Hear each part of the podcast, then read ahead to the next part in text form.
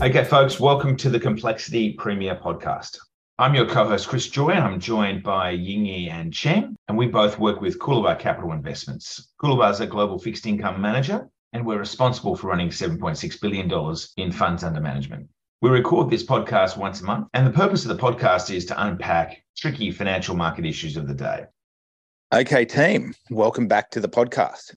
Uh, Yingers, are you there? How are you? I'm here. I'm great. Thank you. It's been a while. It certainly has. I think we recorded last on the 27th of April, and we've certainly been super busy ever since. Sorry for missing May and June, folks. We did get quite a few requests to re record. So this is it, live and unedited. So uh, we've been very, very busy. Just by way of background, my team at Coolabah Capital comprises of 38 executives, including 12 traders and portfolio managers, and 12 analysts spread between London, Sydney, and Melbourne. Uh, since the start of last year, we have bought and sold over, I think now $112 billion of bonds and credit. So we're very actively engaged in those markets, including sovereign bonds, bank bonds, corporate bonds, and asset backed securities. So, with all of that in mind, Yingers, do you want to kick off by just running us through what actually happened in the month of June? How did markets fare and how did we uh, close out the financial year? Thanks. Sure. So, June marked another month in which Coolabah strategies drove consistently robust returns and alpha over benchmarks. It also capped off what has been a class leading financial year performance wise for Coolabah's portfolios, despite the extraordinary volatility in global bond and interest rate markets. Coolabah's zero interest rate duration long short credit fund, which has an average A credit rating, returned 2% in June gross or 1.6% net, delivering a healthy 10.4% gross or between 8.2 to 8.4% net return over the 12 months of the 2023 financial year. It is currently yielding 7.8% per annum gross. Since its launch in December 2022, our new zero interest rate duration floating rate high yield fund has similarly outperformed, returning 1.5% gross or 1.4% net in absolute terms in June and delivering 7.3% gross or between 6.7 to 6.8% net over the seven months since its inception. This has been powered by a combination of trading alpha and the fund's robust yield of 8.9% per annum gross. And this strategy, by the way, has an average rating of A minus. In the lower volatility cash enhanced sector, Coolabah's zero interest rate duration Smarter Money Fund and Smarter Money Higher Income Fund, which carry average A ratings, have materially outperformed the AusBond Bank Bill Index and AusBond Floating Rate Note Index. Over the last 12 months, the Smarter Money Fund and the Smarter Money Higher Income Fund have returned 4.9% and 5.3% gross or 4.2 to 4.5% net, respectively, compared to the RBA cash rates 2.9%, the bank bill indexes 2.9%, and the FRN indexes 4%. They are now yielding around 5.3 to 5.4% per annum gross. While long duration bonds have been buffeted by higher interest rates, the class leading Coolabah Active Composite Bond Fund beat its benchmark, the AusBond Composite Bond Index, by a significant 0.4% in June after fees, it has outperformed the composite bond index by 2.7% over the last 12 months net of fees. In total return terms, the Coolabah Active Composite Bond Fund has delivered 4.5% gross or 4% net over the past year, compared to the composite bond index's 1.2%. It is currently yielding 6.6% per annum gross. In June, floating rate bonds once again outperformed their fixed rate equivalents, with the AusBond floating rate note index returning 0.41% compared to the 1.95% loss posted by the fixed rate AusBond composite bond index, which is all a function of interest rate duration risk underperforming. The latter was attributable to further increases in bond yields on the back of concerns regarding sticky inflation pressures.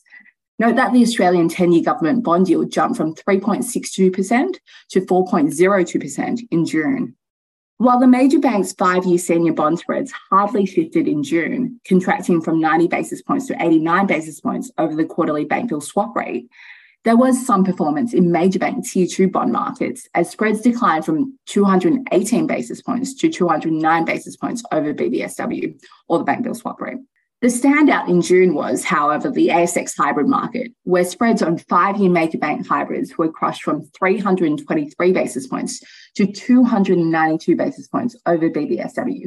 As CBA's new $1.55 billion hybrid, known as CBA PM, was finally absorbed. And the BBSW rate itself has continued to climb from its 0% level in 2021 and hitting 4.35% in June. There was also some decent performance in the state government bond market or semis, where 10 year New South Wales spreads compressed from 72 basis points over Commonwealth government bonds to 67 basis points over the month. Coolabah's alpha was primarily attributable to active trading in both the primary and secondary markets, which continue to generate very attractive opportunities for us. Performance was also aided by our very strong underlying yields in our portfolios. So, Chris, turning to macro now, what's the latest on Aussie inflation? Yeah, Yingers, sadly, the news is not very good. We discovered that based on the latest monthly inflation data for May, there was actually an acceleration in underlying or core consumer price inflation which rose on our numbers 0.5% in May, up from 0.2% in April. And this made a striking contrast to the much more widely reported deceleration in the headline inflation rate in the month of May, which I think head faked a few participants. It's important to note that this headline inflation rate is exceedingly volatile. And whilst it declined in May due partly to uh, a slump in fuel prices, there are massive price hikes slated for electricity in the month of July. So so if we look through that monthly data to the trend movements, what we find is that on a rolling three month basis to May, core inflation in Australia has actually been expanding at a 5.2% annualized pace, which regrettably is not improving or decelerating at the rate that the RBA had assumed in its modelling and forecasts. So when we interpolate the RBA's forecasts for quarterly core inflation, what we find is that they imply that annualized inflation should have been around 4.5% in the month of May in trend terms, rather than the 5.2% estimate that we get on a rolling annual quarterly basis. So, unfortunately, we fear that the RBA may be forced to nudge up its near term forecasts for underlying inflation in the August Statement of Monetary Policy. And this is consistent with the dynamics that we're seeing globally, where we've seen a shift from supply side or goods inflation driving the overall global inflation pulse to the advent of demand side or services inflation, which is being driven by very tight global labour markets. And the worry is that that services inflation can be very sticky and persistent and may in turn precipitate a protracted hiking cycle. And Chris, with that in mind, can you give us an update on where the RBA cash rate is heading right now? Yeah, sure, Yingers. So the RBA cash rate is 4.1% currently. The slightly scary thing is that's only a smidge above the RBA's estimate of its neutral or normal cash rate. That would be neither contractionary nor stimulatory in respect of inflation. Specifically, the RBA estimates that its neutral cash rate is 3.8%. We know that for two reasons. Firstly, in recent Freedom of Information disclosures uh, released by the RBA on request, uh, they showed that their internal modelling had bumped up very significantly their estimates of neutral. So a year ago, the governor, Phil Lowe, had been running around telling people that neutral he thought was at least 2.5%. Now, based on this new FOI release, we know that the RBA's internal modelling actually suggests that neutral is now 3.8%. So we're 0.3% above that level. What's interesting is based on that FOI release, we also know that for the RBA to get core inflation back below the top end of its 2 to 3% target band by 2025, it believes it has to increase the cash rate to about 4.8%. Now, this just happens to be in line with current market pricing for the RBA's terminal rate, which is around 4.7%. And the consequence of that would basically be a recession with Australia's unemployment rate increasing materially to just under 5%. What's concerning, however, however, is that the RBA is actually saying they won't get to the midpoint of their target band until 2026. And that's just simply too far away. Recent survey evidence shows uh, that central bank credibility has been decaying quite dramatically, Yingers. And we've seen, for example, the Gallup poll show that uh, US consumer faith and belief in the Fed is at more or less all time lows. And this would be really weighing on policymakers who will be petrified that if they don't credibly crush inflation, then higher inflation will get embedded into consumer and business expectations. And then that will in turn bleed into wage claims. Another concerning development on this front has been the gigantic recent increase in the minimum and award wages. So here in Australia, we've seen the minimum wage increase by 8.6%, really stunning the RBA, which had assumed that it would uh, rise by about 4 to 5%. We also saw award wages increase by 5.75%. And our analysis implies that this will flow through to impact about one in four workers. So there's just no doubt that we're seeing expectations of persistently problematic inflation flow through to wage demands. And we can actually see this manifest quite visibly in recent data on newly negotiated enterprise bargaining agreements showing a very substantial increase in wage growth, jumping from about two and three quarters percent to circa 4%. Now, the RBA recently argued that nominal wage growth of circa 4% is not necessarily a bad thing and indeed could be consistent with its meeting its price stability targets, you know, specifically uh, headline inflation over the cycle within its 2 to 3%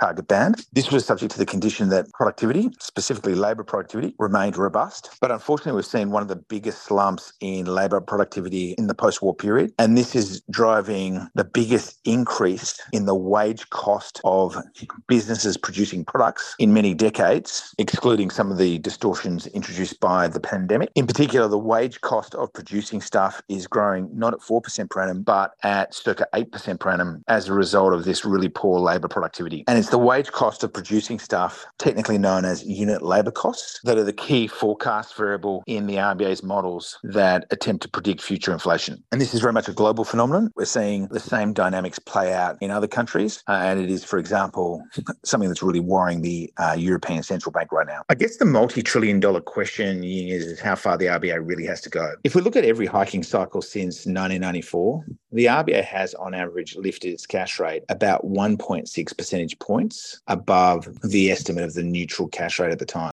Now, if we include the 1988 to 89 hiking cycle, the median peak RBA cash rate rises from 1.6 percentage points above neutral to 2 percentage points.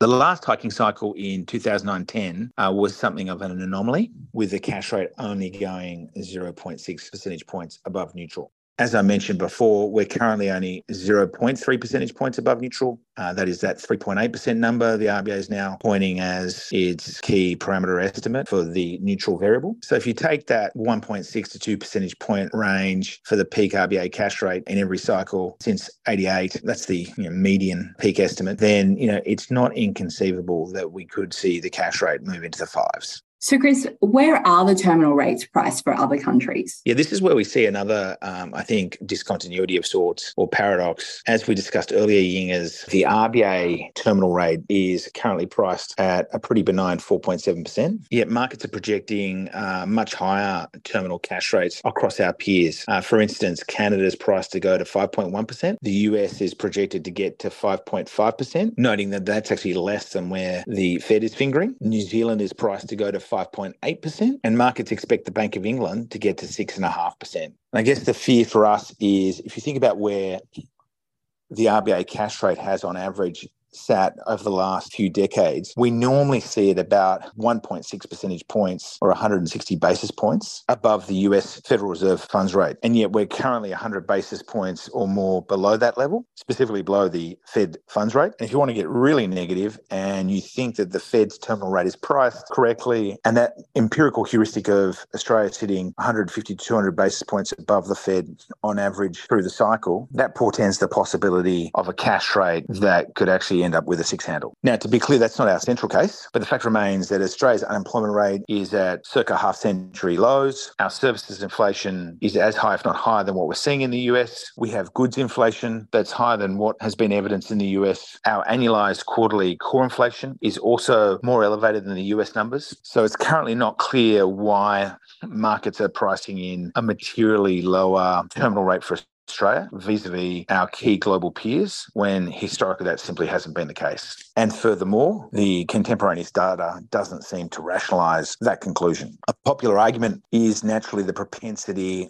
for Australian borrowers to use variable rate or floating rate mortgages. And there's certainly good evidence that the pass through of RBA cash rate changes in Australia historically has been speedier than what we've seen in other countries where most of the debt is fixed rate. In the US, they have preponderance of 30 year fixed rate loans rather than variable rate products. Yet the RBA's own research shows that while the pass through is quicker in Australia, the net total impact of a cash rate change is actually quite similar in the end to peers overseas. The big curveball yingers in all of this has been something that we only got a good handle on recently, and that is the advent of these enormous cash buffers that consumers hoarded during the pandemic. So recall we saw you know all-time record household savings rates during the pandemic, and this was driven as a function of two things. Firstly, you know, people were locked down, particularly in Australia, so it was actually physically hard to go out and spend money. At the same time, in Australia, we also had particularly generous fiscal transfers and obviously aggressive monetary stimulus in the form of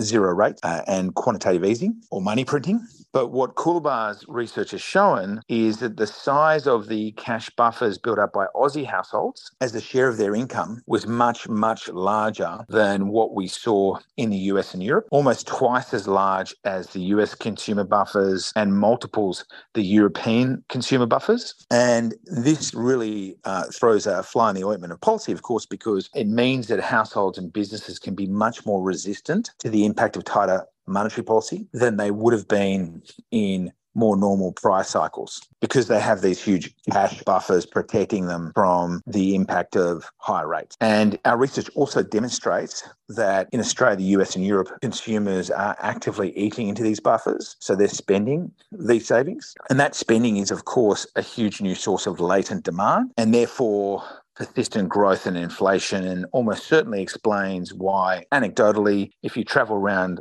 Australian cities lots of people comment that you know restaurants and general activity seems to be a lot higher than it might otherwise be in the face of 400 basis points worth of rate hikes. Another wrinkle in Australia which we've discussed many times on the podcasting is is the simple fact that whereas uh, previously about 85% of all Aussie home loans were variable rate, because of the unique innovation in the pandemic of the RBA lending the banks almost $190 billion of fixed rate three year money at a cost of 0.1% to 0.25% per annum, banks then were encouraged and did indeed make available all these super cheap fixed rate home loans at circa 2% interest rates. And that changed the stock shares of fixed versus floating from 85-15 to circa 60-40. And so therefore you have about a third, slightly more than a third of all borrowers who are newly insulated for a period of time from the impact of tighter monetary policy until, of course, those fixed rate loans roll into floating rate product, which they're now doing and they will continue to do over the next two years. And this has absolutely delayed the impact of those policy changes, those you know, 400 basis points of hikes. So I guess the theme here for listeners, Yingers, is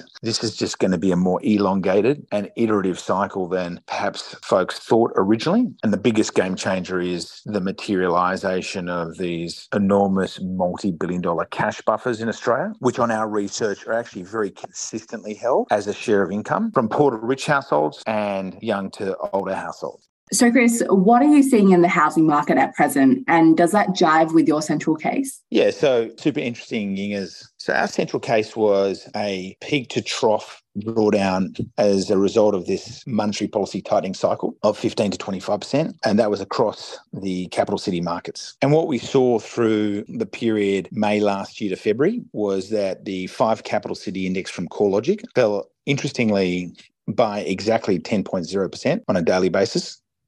And in cities like Sydney, prices fell by exactly 14.0%. And I'm pretty sure they were the two biggest drawdowns in Aussie and Sydney house prices in about 40 years, aside from the 2017 to 2019 episode, where, for example, the capital city index, I think, fell by 10.8% and the Sydney index declined by about 15%. In inflation adjusted terms, the capital city index did indeed fall by 15 percentage points. But to be clear, we were looking for a nominal correction of north of 15%. We haven't adjusted our views at this point notwithstanding a really interesting and frankly surprising bounce in prices that started in February. And that has resulted in Sydney prices climbing by more than 5%. Capital city prices, I think, are up now by north of 4% over that period. Now, the popular analysis of this, which I think surprised everybody, was that it was you know, population growth and immigration driven, but we actually had very strong population growth and migration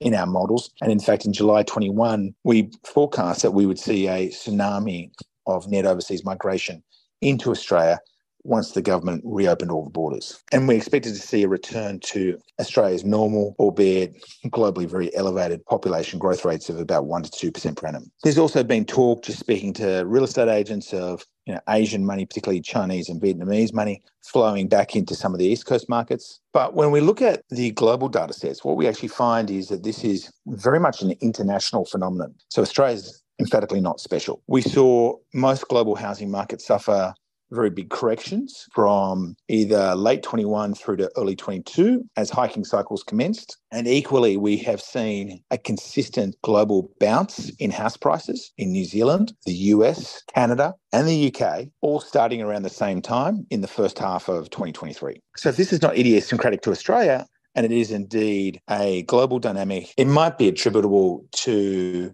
global expectations around the course of monetary policy and the future path of interest rates. What we know with certainty, Yingers, is that in late 2022, headline inflation rates globally had all started to drop there was also an initial and encouraging decline in core inflation rates. This in turn encouraged you know, very benign or anodyne expectations with respect to the peak terminal cash rates around the world. At one point, the RBA was priced for a peak terminal cash rate late last year of only around 3.5%. And this precipitated the narrative around soft landings, the ability of economies to avoid recessions, the potency of monetary policy, the job potentially being done and certainly in Australia, in the first half and particularly the first quarter of 2023, there was a cacophony of calls for the end of the hiking cycle, which also coincided with the RBA temporarily pausing its interest rate hikes. And perhaps this false dawn encouraged many households to think that they could go out and party like it's 1999. Certainly, Yingers, if you look at all of our colleagues partying in Europe right now, it does feel like 1999. And to get back on the bid in many risk asset classes. And that's another key point here. Not only have we seen a bounce in house prices, but that also, I think, very interestingly coincides with an even stronger bounce in equities and other, you know, super risky asset classes like income and utility free cryptocurrencies. In more recent months, as there has been an aggregation of evidence that the inflation cycle was not actually decelerating nearly as fast as central banks had hoped, and that the Fed, for example, was going to continue to hike interest rates. Bond markets have now started pricing in much higher terminal rates. And most significantly, in the world's largest market, the US, bond markets have completely removed the 100 basis points or one percentage point worth of interest rate cuts that they were remarkably pricing for the Fed this year. So I really think that the equity, property, and crypto junkies late last year and early this year we're cueing off the deep interest rate cuts priced for central banks in the second half of 2023 and taking the view that there'd either be a, a soft landing or a short and sharp recession, which they could look through to the other side and then continue business as usual. I think it's only in very recent trading sessions as the US 10 year government bond yield has jumped from the low 3% territory to north of 4%. Have equities and these other riskier asset classes started to focus on the new normal and the dawning reality that we're going to face uh, an elongated period of structurally higher interest rates, structurally lower incomes and growth, and our long held forecast since January 2022 that the global economy is going to recession, the European economy is going to recession the US economy is going to recession. And sadly, this may be a very muddy and bloody battle to wrest those sticky, inert, stubborn, recalcitrant, and highly resistant core inflation rates back down to earth. And by earth, of course, I mean the central bank's price stability targets of around 2%. In the background, we are definitely seeing some signs of stress. Global corporate defaults are at their highest level since 2010. US insolvencies are at their highest level since uh, 2010 as well. Here in Australia, we've seen a big spike in insolvencies, albeit coming off an incredibly low base. Based on the latest month of data, uh, locally, 868 businesses went bust which was the largest number since 2015. But it's hard not to think that there's so much more pain to come. So, coming back to the Aussie housing market and your original questioning is we think this is a dead cat bounce and the market's going to weaken in the second half of the year. And uh, the correction that started in May 2022 will continue. And while this data is very, very preliminary, if we look at the daily CoreLogic residential property price indices, which are very accurate, they use a hedonic regression based technology to control for the compositional biases induced by the types of properties that may or may not be trading day to day. And they show two things. One, that there has definitely been a recent deceleration in the capital gains, which were, you know, stunningly strong between February and uh, the end of June. And I'm just looking at the data right now, Yingers, and on the 9th of July, I see the first dip in prices uh, in quite a while. Now, that could be noise. In fact, it probably is noise, but it is adding to that broader signal that whatever the bounce was in the first half of the year may be either slowing down or coming to an end entirely. As part of our on the ground liaison, we do speak to biggest real estate agents in Australia, and they have also been telling us that they're expecting a wave of listings in the second half of the year this little mini boom in prices was based off incredibly low activity levels, uh, very, very low volumes and very low listings. But as more and more stress seeps into the mortgage market, we are going to see more listings. And anecdotally, agents are telling us that they're sensing a sharp increase in the anxiety of vendors who had been holding fire, who suddenly now want to bring their properties to market to try and capture the best of this bounce. So, Chris, on the topic of the housing market, what about defaults and mortgage arrears? Are they still very benign? Yeah, that's a really interesting subject as well, Yingers. As you know, our systems track the delinquencies on all securitized Aussie home loans, more or less live. And what we've seen is some really interesting developments. We've seen a generalized increase in 30 day delinquencies. However, the delinquencies on bank balance sheets that are regulated by APRA remain incredibly benign. So they're actually still at historically low levels. In contrast, we're seeing the delinquencies on non bank home loans rise very, very sharply to what are already historically elevated levels. Now, if you look at all loans written by non banks, they have much, much higher default rates than banks because they're not regulated by APRA and they can do more or less whatever they want. And naturally, non banks also don't have the benefit of cheap deposits very cheap RBA liquidity and relatively cheap bond markets in the same way banks do. So they can't compete against the banks in the normal or standard or low risk home loan markets. They're basically forced to compete where the banks don't really participate in the higher risk lending sectors. So you have a big adverse selection bias on non bank balance sheets. And particularly when you compositionally adjust the securitized home loan data, which you have to do. And surprisingly, S&P does not do this and our peers don't do this. But the delinquencies reported on securitized home loans are simply an average across all the loans. And every time there's a new bond issue, known as a residential mortgage backed security issue, the portfolio of loans they bring to market is always default free. That is, they cherry pick loans to exclude any loans that are delinquent. And that means new issuance artificially pushes down the average delinquency rate across all loans. And we've seen a huge increase in new issuance over recent years from non bank lenders.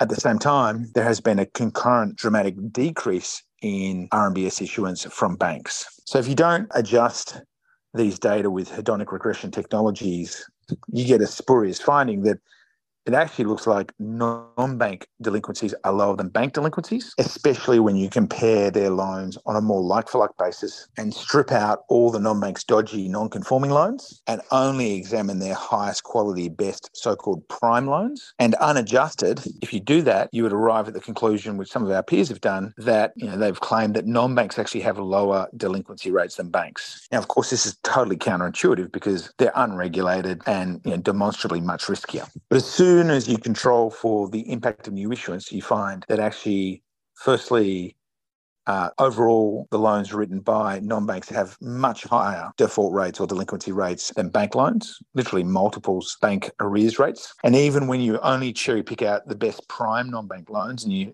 sit them alongside bank prime loans, what you find is the default rates are similar. Non banks don't, as some claim, have lower default rates. But then what you see is in any stress scenario like March 2020 or now today, a huge increase in non bank arrears rates on their prime loans that is much higher than bank reported arrears rates, which is really a clear canary in the coal mine, apropos the quality and risk of those loans. So when we look at prime non-bank and bank loans, we're seeing a big spike in the non-bank prime arrears or delinquency rates to once again historically elevated levels, whereas we're not seeing the same spike in bank prime arrears. So while RMBS spreads have moved wider and it's been the worst performing asset class arguably in the investment grade space for some time, and while some investors love buying lots of RMBS because it's very liquid and their portfolios therefore don't report any official volatility. And it's a good way to jack up the average credit rating on your portfolio because even the dodgiest subprime lenders in Australia issue AAA rated or AA rated RMBS paper that has absolutely no secondary liquidity. Uh, we haven't been attracted by the sector at all and exited in early 2021 and have no current intention to return to it in the very short term. So, Chris, do you think we're getting enough of a risk premium from property and equities? Yeah, Yingers, that's the existential asset allocation question. And there's been some really good research on this subject produced by Morgan Stanley, and we'll be publishing some in due course as well. And they find that the US equity risk premium, which is the extra return you get above a risk-free 10-year US government bond, is much lower than it has been in a very, very long time. Unfortunately, on the S&P 500, for example, the current risk premium is only 1.5% compared to its average level since 2008 of 4 to 5%. And that presages very, very poor equity performance going forward and almost certainly informs Morgan Stanley's fair value estimate for the S&P 500, which is some 30% below its current level. And while Morgan Stanley says this raises the risk of a sharp equities correction, and we wouldn't disagree with that, I think it's just as likely we could have a period of very poor equity returns for many years to come. You talk about risk premiums, Yingers. I mean, if you just look at Aussie resi property in Sydney and Melbourne, you're probably earning about three to four percent before transaction costs and depreciation and uh, maintenance costs on an investment property, uh, an apartment, say. Net, it's almost certainly more like two to three percent. So you're getting two to three percent net in Aussie Resi as a yield, whereas you know term deposits are paying four to five percent. Aussie ten-year government bonds are paying north of four percent. Uh, New South Wales state government bonds are paying around five percent. CBA senior ranking bonds, which are incredibly liquid and you know almost risk-free, are paying about five and a half percent. CBA's tier two bonds, which are also very liquid and relatively low risk, are paying interest rates of about six and a half to seven percent. And CBA hybrids, which are riskier than their bonds, but run about 30% the risk of equities in terms of both their observed volatility and the drawdowns in, say, March 2020, they're paying about 7.2%. You compare that to CBA shares, they're paying a dividend yield, which, if you gross it up for franking credits, offers only 5.9% or a cash yield of 4 point something percent. And the overall Aussie share market, again, is paying a cash yield of about 4 point something percent or grossed up for franking about 6%. And I think this asset allocation conundrum is, is why you're seeing the likes of Australian Super, which runs over 275 billion, basically saying it's diverting a lot of its new inflows to fixed income and it's not investing in commercial real estate, where we're obviously seeing a chain reaction of problems just start to unfold. And we would argue you'll see the same sorts of dramas materialize in all liquid asset classes as they adjust very reluctantly and very slowly to the new normal of cash rates paying you 5% or more. So this, you know, really portends problems for, as we've discussed before, many times on the podcast, a liquid high yield bonds, a liquid private credit, commercial real estate, venture capital, and private equity. It's definitely my view that we're not getting at all an attractive equity risk premium. And that's because the world's been battling between these two schools of thought. You know, on the one hand, it's going to be a hiking cycle that has ended or is about to end. There'll be a thread the needle soft landing, which people can look through to and are presuming that past rates of growth and corporate earnings will prevail after that adjustment. The alternative paradigm is we are going to have an iterative multi year battle trying to bring inflation back to 2%. This is going to require structurally much higher interest rate and basically tremendous demand destruction. And that means killing businesses, creating lots of job losses, pushing up unemployment rates sharply to try and then get wage growth under control and then ultimately inflation under control. And I think the worrying thing is, is that you know, the re-acceleration in house prices, equities, crypto, they're all telling us the same story, which is that monetary policy is just not tight enough. And if you're questioning that at all, just look at unemployment rates. They've barely budged from their pandemic lows. In New Zealand, they've gone from 3.2 to 3.4%. Here in Australia, we've gone from 3.4 to 3.6%. The US has gone from 3.4 to 3.7%. Britain has gone from 3.6 to 3.8%. And Canada's moved from 4.9 to 5.2%. Now, most countries, these current jobless rates are at or near half century lows and miles crucially below the so called full employment threshold of unemployment, typically estimated to be around 5%, that is required to create enough slack in the labour market so that we don't have the dawn of the wage price spirals that unfortunately we seem to be witnessing mm. today. So, Chris, what about the bond market more broadly?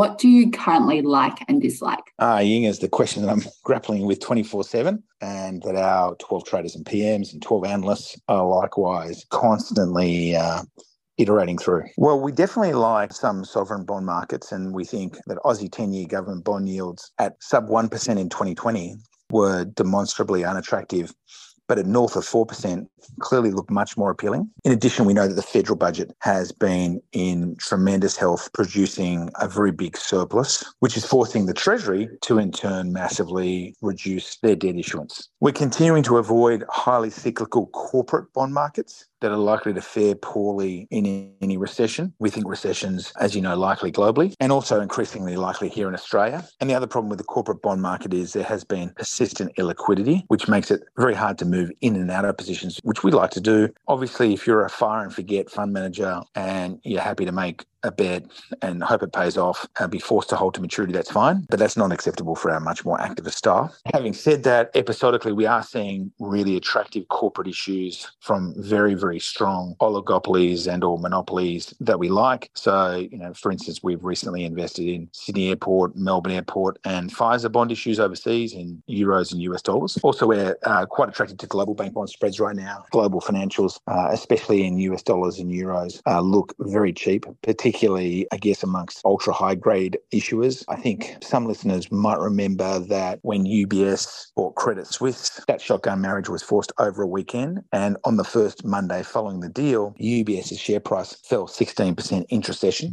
And their senior bond spreads remarkably moved 110 basis points wider on the day to as much as 350 basis points above risk-free German government bonds. And the whole world was trying to argue that UBS buying Credit Suisse was a terrible deal for UBS and would propagate lots of contagion risk. Our deep credit and fundamental equity research suggested the exact opposite. We thought the deal would be massively uh, both equity and credit positive for UBS. That view has been since vindicated by UBS review revealing they're going to report a Swiss franc, I think 36 billion gain on the acquisition. Effectively, they uh, picked up Credit Suisse at a 36 billion Swiss franc discount to fair value, which was you know exactly what we argued at the time. They've also got 150 billion Swiss franc uh, worth of cheap loans from the Swiss National Bank, their central bank, and they've got a, a taxpayer loss indemnity for up to uh, 9 billion Swiss franc worth of losses on the Credit Suisse balance sheet. So on that Monday and then the following Tuesday and Wednesday, we went out and bought, I think in Aussie dollar terms, about five, six hundred million dollars of UBS senior bonds, and they've performed really well as they start to slowly mean revert, but they still look very cheap. We really haven't taken much in the way of profits on those positions. In fact, after the merger was formally consummated and the Credit Suisse senior bonds technically became UBS senior bonds, so their tickers actually changed from Credit Suisse to UBS, we then started buying the new UBS slash old Credit Suisse senior bonds. And again, they've performed really well. Uh, we also like, you know, high grade, very strong Aussie bank senior ranking bonds, some of the AAA rated so called covered bonds, which are backed by both balance sheet loans and give you direct recourse to the issuer. So these covered bonds actually technically sit above bank deposits in the capital structure. They're secured. A bank deposit is an unsecured loan to a bank, and they're the safest instruments a bank can issue. And we've been buying covered bonds from the likes of Suncorp, Bendigo, and BOQ. We also don't mind the major bank senior bonds, which are still about 10 to 15 basis points cheap to some of the recent fair value curves. The major banks tier two bonds, if we mentioned in the discussion on equity risk premium are also still very cheap in all currencies. They look attractive in Aussie dollars, more attractive in US dollars and euros, I should say. And that's been a position we've been focused on for some time. Uh, we've recently completed an exit out of the state government bond market, rotating back into bank bonds, but we're still very active in the state government bond market. We've exited about $9.5 billion of secondary positions over the last year, just taking profits and rolling those positions into relatively cheaper bank credit, which was trading obviously on much, much wider spreads and offered far more attractive carry. And while state government bond spreads are still superficially attractive by historical levels, we obviously know that within some of the states, there are persistent propensities for political pork barreling, uh, particularly in Victoria, where they're running uh, a massive structural deficit, and obviously under Dan Andrews, the uh, Labor Premier, but also in New South Wales under the Liberal Perrottet government, there was this crazy spending that was completely out of control and really deteriorated under the Teal like New South Wales Treasurer Matt Kean. Encouragingly, the new New South Wales government, led by Chris Minns and Daniel Mookhey, looks supremely impressive. I think Daniel Mookhey is the best treasurer in Australia by a long margin. And it looks like he is committing to follow through with using the $15 billion New South Wales Debt Retirement Fund to reduce New South Wales's debt burden, which has increased since Perrottet created that fund in 2018 from $58 billion to about $170 billion today. And you know, it's going to be within a few years at circa $280 billion, pushing New South Wales's annual interest bill to an amazing $8 billion a year. This is something that we have argued since 2021 needed to be done. As many listeners will recall, instead, the New South Wales government, at the time, the Perrottet government argued that they'd prefer to invest that $15 billion in global equities and junk bonds and private equity and run basically a leveraged carry trade because they're also proposing to divert all New South Wales state royalties and state owned corporation dividends to the debt retirement fund, despite running ongoing cash budget deficits at the consolidated government level. So they were de facto debt funding contributions into that fund. And I think uh, Daniel Mookhey sensationally revealed a couple of weeks ago that New South Wales was actually proposing north of $25 billion. I think his number was actually in present value terms over $28 billion of debt funded cash contributions to the debt retirement fund. Now, why, of course, would you do this, which is pretty much unprecedented for any Australian state government and almost unprecedented for every other state government on the planet? Why would you uh, uh, raise lots of extra debt to punt global equity markets to run a huge leverage carry trade when you were drowning in record levels of debt that had increased multifold just in recent years. And the only clear beneficiary seems to be the folks who dreamt up the idea running uh, New South Wales investment arm, T Corp, who are paid remarkably well. Based on T Corp's last annual report, they had 204 executives paid on average almost $285,000 a year. Interestingly, that was down from the prior annual report's estimate of about 180 staff paid more than 320 odd thousand dollars a year on average. Uh, I ran the numbers on that latest estimate of uh, an average total compensation per employee of 285,000 a year, and it's some 81% above the average compensation of the RBA, which is notorious for paying its staff extremely well by public service standards. And of course, T Corp's um, CEO was desperate to drive funds under management growth, and the only way to do that is to convince the New South Wales government to issue lots of debt to fund contributions into T Corp, which T Corp's executives are paid management fees to run. So they run the debt retirement fund, and they earn management fees on it, which goes straight to their salaries and bonuses. It's a pretty ridiculous state of affairs, and sadly, uh, Victoria seems to be following a similar path. They sold their Vic Roads asset for 7.9 billion and told people, the politicians in Victoria said they'd use that to pay back COVID debt, quote unquote, but instead it's going into global financial markets. And they're arguing it'll reduce net debt. It's pretty preposterous. So, with the state governments persisting with their propensities for spending money and political pork barreling, uh, we remain concerned about the totality of issuance or supply in the state government bond market, which is now for the first time driving annual supply that actually exceeds the amount of debt issued by the Commonwealth. So we'll probably have well north of $100 billion of state government bond issuance in the next 12 months. And you know, that's based on what are probably pretty optimistic budget assumptions about GST revenues and stamp duty receipts.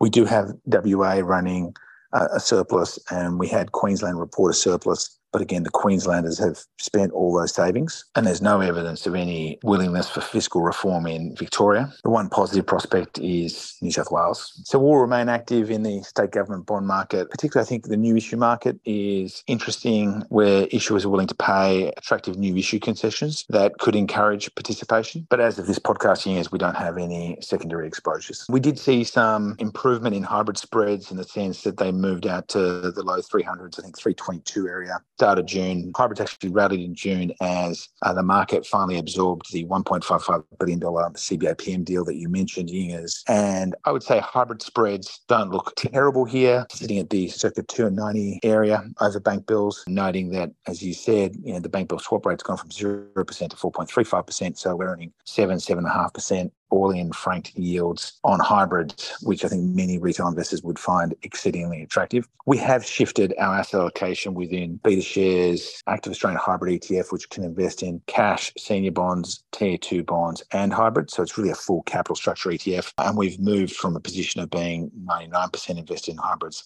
last year to being about 60% invested right now, with the remaining 40% in tier two. That's a fairly significant shift. We really like the cash yields on tier two and the multiple that hybrids pay over tier two got down to about one times, which had never been seen before earlier in the year. It's improved to about one and a half times today, but that's still a little below its historical heuristic around two times. And we're happy to have that diversification into the even more liquid tier two bond markets. We've also had some senior exposure in HBRD over the last 12 months. So, Chris, I mentioned the sustained alpha we've been generating from our long duration strategy called the Coolabah Active Composite Bond Fund. Can you talk us through whether you like or dislike duration right now? Yeah, Yingers, I think we're very authentic in terms of our public pronouncements on you know, what we believe. And in late 2021, you know, we were very clear saying that we thought our own market would perform very poorly. We argued that investment grade credit spreads, particularly financial spreads, would move 100 to 150 basis points wider, which is a very big move. That's precisely what we got over the first half of 2022. We argued equities would fall 30%, and the S&P 500 fell 26, Nasdaq fell 36. Uh, we argued crypto would get hammered in concert with equities. Obviously, you know, Bitcoin fell some 78%. And in addition to credit getting beaten up, we argued that duration would get absolutely destroyed. What do we mean by kind of duration getting destroyed? It's really the difference between fixed rate bonds and floating rate bonds. Floating rate bonds pay interest rates that reset every quarter based on moves in the RBA cash rate. If the cash rate goes up and down, the interest you earn on a floating rate note will move up and down with the RBA cash rate. The price doesn't normally adjust, all other things being equal. With a fixed rate bond, there's no yield adjustment, the price adjusts. And obviously, if you fix the interest rate on a fixed rate bond at very low rates and rates rise, you're going to do badly, the price will fall. And so someone buying that bond will get a higher yield than the coupon that you fixed at through that downward price adjustment. So with you know 10-year Aussie government bond yields and US bond yields were sitting at about 1% in December 2021, we argued they needed to go to north of 3.2%. That's where they went. And more recently, in the last few months, they've gone from circa 3.3 area to over four. And we argued that would crush duration and indeed fixed rate bonds. So duration is a kind of, I guess, a um, market jargon for getting fixed rate bond exposure. Fixed rate bonds had their worst year, more or less in 100 years, in FY22. But now that those yields have gone from 1% to 4%, fixed rate bonds look much more attractive. And I absolutely think averaging into duration, we've argued this since June 22, and I think it's generally been directionally the right call. You know, you want to average into duration if you believe that, you know, at some point this hiking cycle was going to end. And obviously every time they hike, we get closer to the terminal rates. Yes, we've argued that those terminal rates could be in the high fours, possibly even fives here in Australia. But crucially, the higher those short-term interest rates go, so those cash rates that we're talking about are overnight interest rates that the central banks target. The higher those cash rates go, then the corollary of that will be lower longer term rates normally, an inversion in yield curves as they price in significant recessions. And that's what we've seen kind of come to pass uh, in 2022 and 2023. So you could have you know, duration actually performing quite well, notwithstanding central banks are reaching the final phase of their hiking cycle, hopefully. Of course, you know, if they have to hike many hundreds of basis points beyond what we think, and markets are pricing, then duration could struggle a little bit. And certainly we saw in the month of June, you know, the composite bond index, which is a fixed rate index that is the main Aussie bond benchmark, uh, and it carries about five and a half years duration. That got belted around. It was down about 2% in the month as bond yields spiked. So I think you want to average into duration in any major risk off event. Those bond yields are going to come crashing back down and you're going to get spectacular performance from duration, that is fixed rate bond exposures. As you mentioned, our active composite bond strategy, we would argue based on our analysis and FE Fund Info data, you know, net of retail fees, it's outperformed every known peer since inception over virtually every single period, one year, two year, three year, five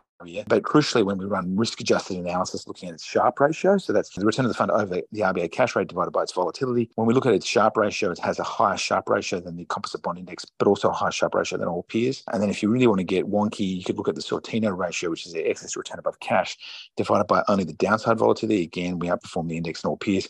And then you could look at the Calmar ratio, which is the excess return above cash divided by the worth loss. And again, we outperform everybody. That risk analysis is very important. It does run higher tracking error to the index, which, you know, tracking error, depending on whether you look at daily or monthly returns. Um, daily, I think we've averaged about 1.3% tracking error. So it's not seeking to replicate the index, it's seeking to beat the index. I think that's the key point. So there will be periods where it outperforms the index and then periods where it underperforms the index. When we look at composite bond index months that are negative, uh, since we launched the active composite bond strategy in uh, circa February 2017, we were awarded a mandate by a super fund that had done a global search through a researcher called B Finance. They looked at 157 managers and selected Coolabah. Uh, and if we look at all months where the composite bond index has a negative return, we outperform the index in 77% of all those negative months, which I don't think is a pretty stellar result. And, and our typical median outperformance is 15 basis points which is also meaningful. We also outperform the index in most positive months as well. So we think we have strong downside protections. And then when we look at our conditional value at risk or CVAR, we run it very, very close to the index CVAR. So while we have more flexibility and levers in the composite bond strategy to outperform the index, um, we don't believe we're taking you know, massively greater risks, at least not measured by our tracking error vol uh, and CVAR. And on the vol pointing is I think our vol in 2023 has actually been less than the index's vol. So volatility, return volatility, really uninitiated. And I think using daily returns historically, we've averaged volatility that's only about 25 basis points or 0.25% above the index vol. So we can't give any personal advice. This is just general product information and past performance is no guarantee to future returns. And please read all the product disclosure statements to better understand the risks of, of anything we've discussed today and, and consult a financial advisor before you contemplate doing anything. But yeah, I think I do like duration units. And finally, Chris, how do you see this economic cycle playing out? Well, I think we've kind of covered this in years, but I think in summary, I'd say the cycle will be elongated and iterative. You know, our brains have been hardwired for hedonistic, quick, myopic fixes, care of the ultra low interest rate policies that have been common in the post 2008 period. But given extraordinary and persistent inflation pulses, uh, cheap money is no longer an option. So I think uh, listeners should prepare for long-term pain trades in risky and especially illiquid asset classes that are likely going to take many years to adjust to the new normal of very high and attractive risk-free cash interest rates. And that's it. Well, listen, thanks everyone for listening. Um, we really appreciate it. Hopefully you enjoyed the Q&A format. And if you ever want to reach out to us, don't hesitate info at coolabahcapital.com if you want to send questions, if you need to ask, feel free and look forward to hearing from you soon and engaging with you next month. Thank you.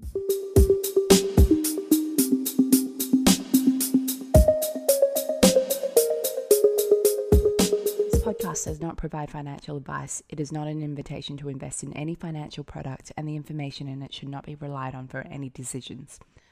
All views expressed represent the personal opinions of the speaker and do not represent the view of any other party. If this recording contains reference to any financial products, that reference does not constitute advice or a recommendation and should not be relied upon. Listeners in Australia are encouraged to visit the moneysmart.gov.au website to obtain information regarding financial advice and investments.